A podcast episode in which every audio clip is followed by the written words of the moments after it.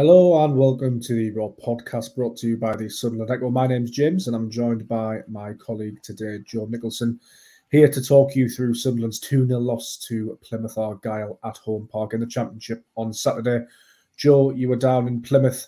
Very disappointing. Lots of good attacking plays and patterns, but the same problem seems to dog Sunderland, especially away from home, is that they can't put the ball in the back of the net. What did you make of it? Mm.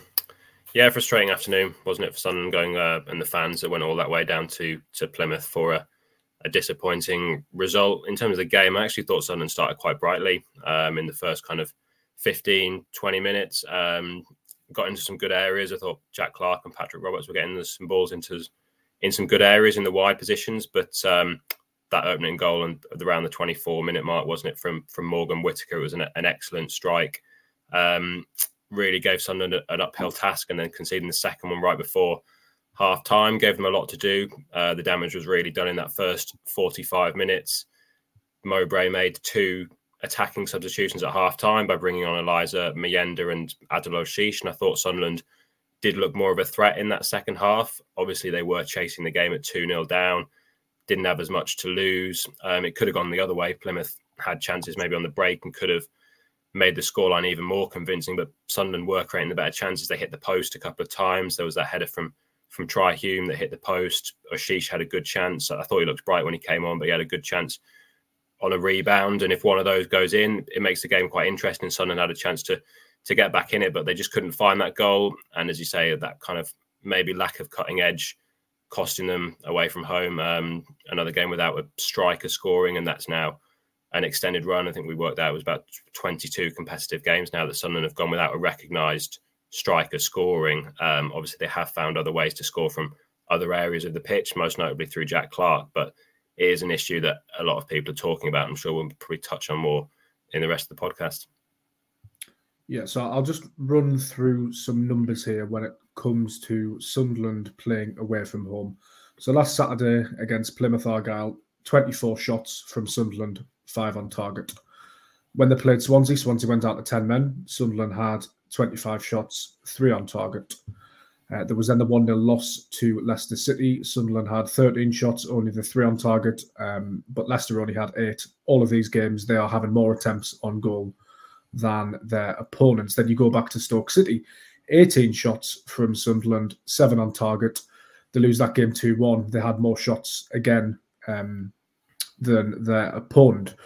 Now, those stats, Joe, you can you can look at them and say, you know, perhaps Sunderland have, have been unlucky, but is it, to your eye, is it a case of Sunderland not finishing those chances off, or are those chances not quality? Are some of those shots shot to nothings? You know, is there a problem with Sunderland's attack and how it's functioning? Just thinking in terms of, yes, Jack Clarke's output has been has been very impressive this season. Again, Patrick Roberts, although he, you know, it's good news he signed his new contract, he hasn't started to fire yet. Um, and unfortunately, one of the, the four strikers that have been brought into the club, it hasn't worked for, for any of them just quite yet, although there has been some near misses. You know, just spitballing here, but I can think of two or three, four or five occasions maybe where Sunderland have hit the bar and the post recently. Um, there's been little bobbles for, for Rusyn. So, I mean, what are we really sort of putting this down to, or is it is it just, is it too hard to say? Is it a lack of cutting edge, or is it that Sunderland just aren't very good in attack? It's it's I think it's a real tough one to dissect, because you have you can have a you know you can have an unlucky game, can't you, where you have a lot of shots and you just you just can't score. But Sunderland are, you know, away from home having these problems quite often, and it's resulting in in losses, which which is a shame. So it's that juxtaposition, isn't it? Sunderland perhaps have been unlucky, but this is now a, a theme and a trend. Mm-hmm. Well, the other thing that I was looking at is the expected goals table in the Championship. So Sunderland mm-hmm. are actually third for expected goals, behind only Ipswich and Leicester, the top two. Now, to put that in perspective, there is a little bit of perspective needs to come with that, because some of the games you mentioned, the Swansea game, for example, Swansea were down to ten men for most of the game, so you would expect Sunderland to be creating better chances. The Plymouth one on Saturday, for example, they were two goals down, so they were chasing the game in the second half. So you would expect them to to be attacking to to get back into the game. But but clearly, Sunderland haven't been taking the chances. I think they they are getting to them, some balls into some good areas, particularly through Clarke and Roberts out wide. And a couple of kind of managers and players from opposition teams have mentioned that Sunderland's main threat really is through Clarke and Roberts on the wings. Sunderland do get the ball out wide. Those two are very good at beating people, dribbling past players. And now you're seeing a lot of teams are doubling up on them. Then the space will open up in other areas, and Sunderland haven't really been able to to maximise those positions. Now, the strikers, there's four of them, isn't there, with with Burstow, Rusyn, um, Hemia and Meenda now, all young, all have come in. Um, and it's not just them that are missing chances, you have to say. I think there's other players in the team that are missing these these chances, and other players have to chip in with goals. Jack Clarke, we mentioned, I think it was maybe on last week's podcast or the podcast before, has chipped in with around thirty percent of Sunderland's goals, over thirty percent. And he was, if you look at all the top teams in the Championship, um, he scored the most of the team's top scorer for, for that team. So a lot of Sunderland's goals have come through him. A few of them have come through penalties, but we said before, he's won the penalty. So so clearly other players do need to to step up in those goal-scoring areas. The strikers obviously need to start putting the ball in the back of the net, but also players in the final third as well need to contribute as well. So um, it's it's frustrating at the minute because Sunderland are creating the chances, but yeah, they're just not, not taking them at the minute. Yeah, there's. A, I read somewhere as well that Jack Clarke created eight chances for teammates, which was the most of any player from any club in game week seventeen in the Championship. I want to talk a little bit about team selection, Joe. Um, Tony Mowbray decided to restore Dan Ballard and Luke O'Neill, his first choice central defenders, to the side. Obviously, that was changing a winning side Um, against Birmingham City, where Sealton and Triantus came in through suspension and injury in the end to, to Dennis Serkin. I did see a, a few complaints about the decision to bring Luke O'Neill back in, not so much Ballard. I always thought he would do that, Joe, because he's made clear that there is is his first choice central defensive partnership. And I, I think, you know, obviously results always cloud the narrative, of course, but had Tony Mowbray started with Sealton, Triantus, again, not changed that one inside and Sunderland lost, I think he would have got criticised for not bringing at least Ballard back in oh nine in anyway. So I thought he was sort of damned if he, you know, damned if you do, damned if you don't in that situation. Personally, I think bringing bringing the two experienced centre-backs back in for this game was probably the right call. It just hasn't hasn't worked out. Mm. Yeah, I think that was always going to be the case if both of them were fit. Obviously, there was a bit of a question mark about Ballard's injury. Picked up a, a bit of a hamstring issue, didn't he, while he was away with, with Northern Ireland, but that obviously was fine. And I think those two were always going to be restored to the starting eleven, and I think those two have, have formed a decent partnership this season. I think when Sealton and Triantus came in for that Birmingham game, I think it was a big ask for both of them coming in. Um, I think ideally Mowbray would have put one in alongside a, an O'Neill or a Ballard, more of a, an experienced player, who are also very good leaders on the pitch as well, very good talkers to, to their teammates. I think particularly O'Neill, I think, has really taken on that captain's role this season with, with Corey Evans out, still injured, and I think he's really good influence around the dressing room um, with some of the younger players. Now, you could you could argue he, he should have done a lot better for, for the second goal, shouldn't he, when, when Finn Azaz cut inside of him. Um, But I think Sealton and Triantus are still very young, still very exper- inexperienced at this level, and it would have been a big call to to leave out either O'Neill or Ballard. And I think they were always going to come back into the side because because of that experience, because of what they've done in the past. And I thought with Sealton and Triantus at Birmingham game, although Sunderland won the game, I thought the early signs, they did look a bit shaky, understandably so, because they'd come in for their, they're making their championship first championship starts, and you've got two twenty-year-old centre-backs that have are playing in front of forty thousand people, probably the biggest crowd that they played in front of. And they grew into the game and and they contributed to that win. But I still think O'Neill and Ballard are, are a level above them. And when they're available, Mowbray is going to pick those two as his, his first choice centre-backs. Yeah, so, I mean, a lot of the noise surrounding this loss on social media, Joe, I'm sure, sure you saw it as well, was people beginning to question Tony Mowbray, which, you know, is completely fine. Natural managers, head coaches at football clubs tend to get questioned for their decisions, for the substitutions, for form, after wins, after losses. That's, you know, that's fine. But I did see it sort of veer into questioning questioning his position as well from, from some outlets and, and some people. I personally think that's a bit strong at this stage. Obviously, Sunderland's form has been a little bit patchy. They've improved at home, but we've seen away from home, it's it's... It's not been as good as it was last season. Um, I have seen enough in the performances for me. I don't think there's any sort of panic stations yet. Sunderland are in ninth after that result. Um, only two points off the playoffs. I think they're still better off than they were this time last season, or maybe level now. I, I can't remember exactly. Um, still early days, still haven't hit that busy Christmas period yet. I mean, we won the last two on the bounce before the international break. Yes, there's been some extremely frustrating moments this season, but for me, I think fair enough if Sunderland go on and lose the next two or three. I think as a as a football manager, you're only ever two, three, four bad results on the trot away from being seriously questioned.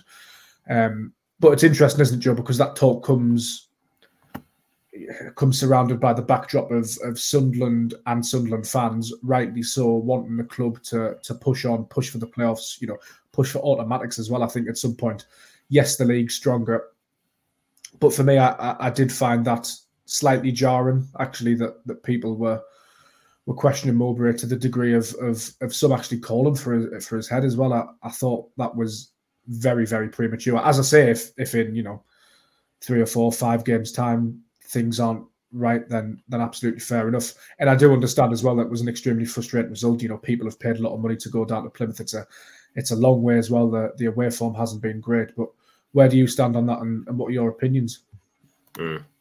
Um, I think it comes back to kind of perspective. And we, I spoke to Luke O'Neill after the game, and you look at where Sunderland are, as you said, they're two points off the playoffs. A couple of results can easily change the narrative. Um, I think it's I think it's way too over the top to be to be questioning Mowbray's kind of position at this stage. Um, and I don't think I don't think many people really realistically are.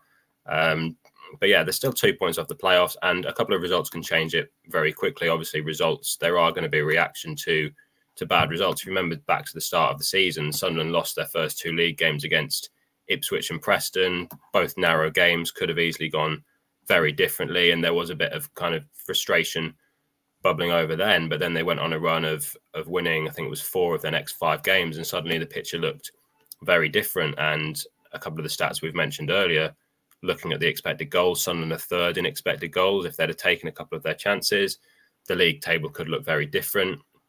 You have got a couple of, you know, really strong teams at the top of the Championship this year.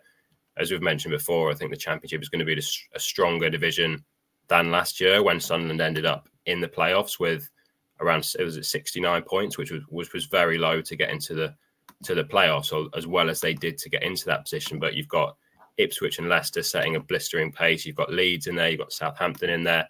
A lot of very strong teams fighting for those playoff spots, and there'll be a lot of teams that are have realistic expectations to try and get into the playoffs, and Sunderland are one of those teams. And the narrative, as we've said, it can change very quickly, starting with that Plymouth game last weekend. It was the first game, of first of ten games in thirty-nine days for Sunderland. So the busy old, busy old couple of months. Yeah, by the time we get to January the first, the league table could look very different, and we'll have, you know, there'll be a lot of points up for grabs. And as I said, the performances have not been been terrible. Um, if you look at the performance between both boxes, as we mentioned earlier, Sunderland are kind of outperforming their their opponents in terms of expected goals. In the middle of the pitch, things are pretty good, but it's just in both boxes, they've not been kind of able to add that final thing to to score that goal or to keep a goal out. It was an excellent strike from from Whittaker to open the scoring for Plymouth on, on Saturday. How many times is an opponent going to do that? Although Sunderland probably should have been aware that he likes to cut inside onto his left foot and shoot. But how many times is a goal like that going to go in? And that completely changed kind of the the kind of narrative of the game and the direction that the game was going in. So I think it's still too early to to kind of panic or anything like that. Um, I'm not sure how many points Sunderland had after seventeen games last season, but I don't think people were kind of eyeing up a playoff spot. But obviously what they did last season has raised expectations, but as we said before, there's a lot of teams trying to get into that top six, and we'll expect to be getting into the top six. So, and Sunderland are one of them. So, big few, kind of few weeks coming up with a lot of games, starting with the uh, the home game against Huddersfield on Wednesday. Yeah, I think um, I think from memory, I think we're three points ahead of where we were last season, but I, mm-hmm. I need to double check that. But yeah, we're there or, or thereabouts. Um, it's interesting we're, we're having this sort of. We're talking about Sunderland in terms of X G, um, expected goals. And I know some of my friends and some people will be listening to this podcast probably tearing their hair out sort of saying that, you know, what does X G matters? You, you've got to perform on the pitch and, and whatnot. But there's a reason X G has been so widely adopted by football as an industry. All of the football clubs use it as a barometer, as a measuring stick. It's not a, it's not a perfect system and a perfect metric. Every metric has its flaws.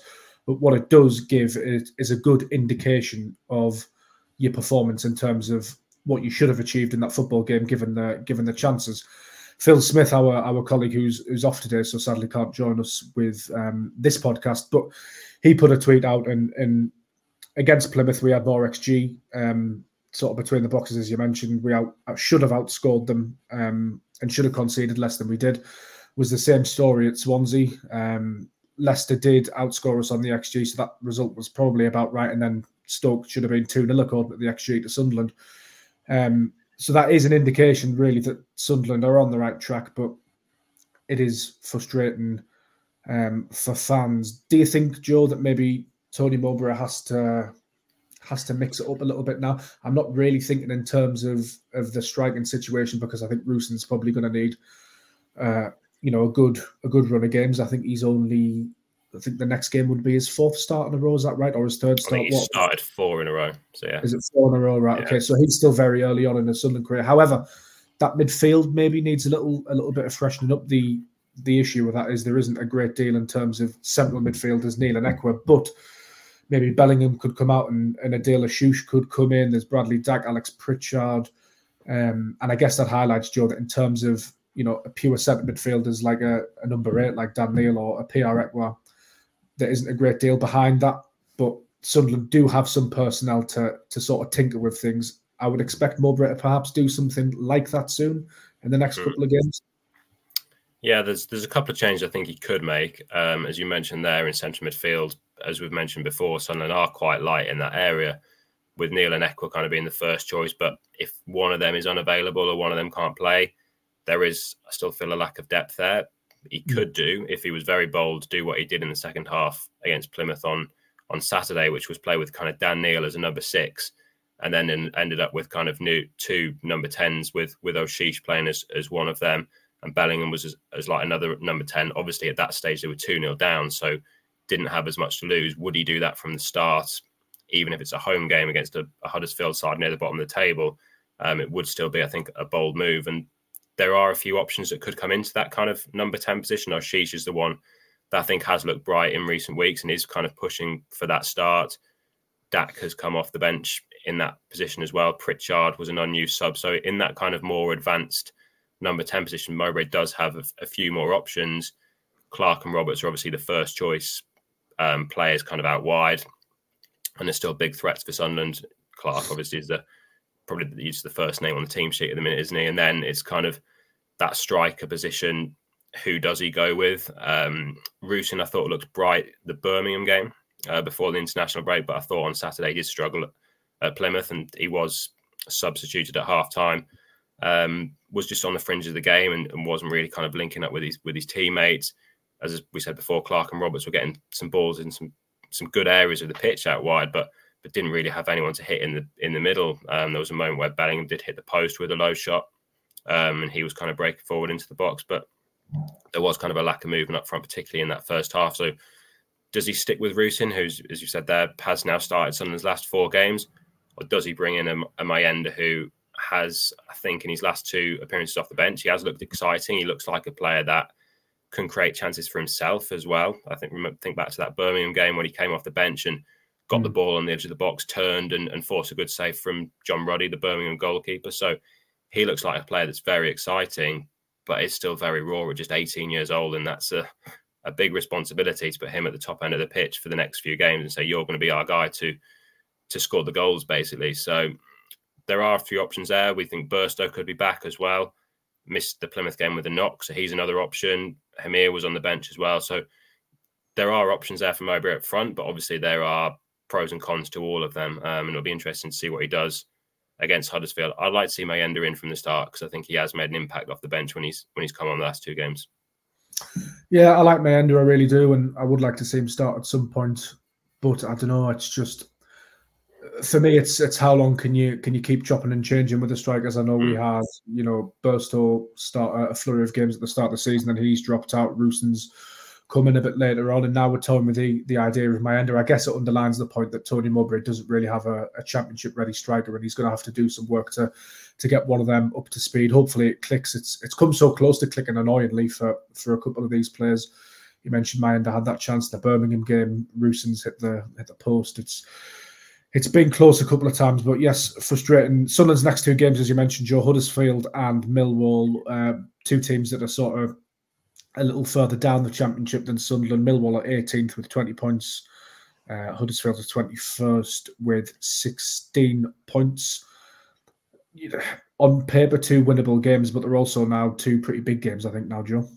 Mm. Yeah, the Huddersfield game particularly. I think it's a game that, that people expect Sunderland to win. With Huddersfield, they've got quite a few injuries as well. Huddersfield, just reading this morning, um, about nine players out injured or, or doubts. So a depleted side near the bottom of the table.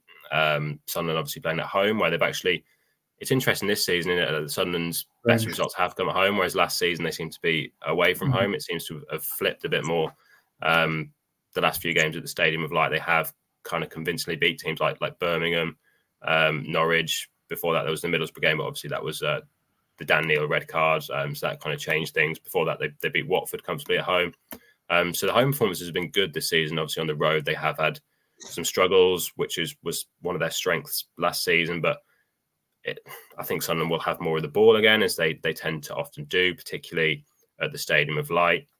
Um, not sure how Huddersfield will set up, but I think they'll they'll try and be difficult to break down, won't they, and, and try and hit Sunderland on counter-attack. That's certainly what they did last season, which was a one-all draw, I seem to recall, in, in April. And that was actually the last game where a recognised striker scored for Sunderland when, when Geldhart opened the scoring. Um, mm. So, yeah, in the Championship, it's, it's a cliche, isn't it? There's no easy games, but if you're looking at games that Sunderland should be winning, you'd be identifying a game against Huddersfield at home.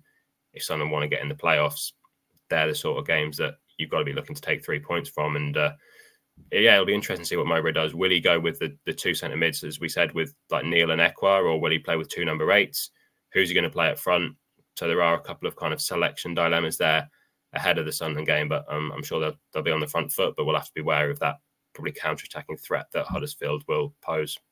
Yes, Huddersfield haven't won in five, although they did get an equaliser against Southampton at the weekend. So that that's uh, that's always interesting when Sunderland come into these types of fixtures. Joe, just very quickly, will there be a, a preview Huddersfield Town show or not? Uh, probably not for Huddersfield, but then yeah. going into yeah. the weekend, we'll we'll try and get one for Millwall on Saturday. Well, happy days. We've, we've sort of previewed it a bit there, so that's good. Yeah, thank you once again uh, for listening to the Raw podcast. You'll soon be able to find us on Shots T V on Freeview, so keep an eye out for that. We're over on Spotify, iTunes, YouTube, all of the podcast places, Google, all of that good stuff. And you can head over to the Sunderland Echo website for all of the build-up to Sunderland's next couple of games against Huddersfield Town and Millwall. This has been the Raw podcast, and thank you for listening.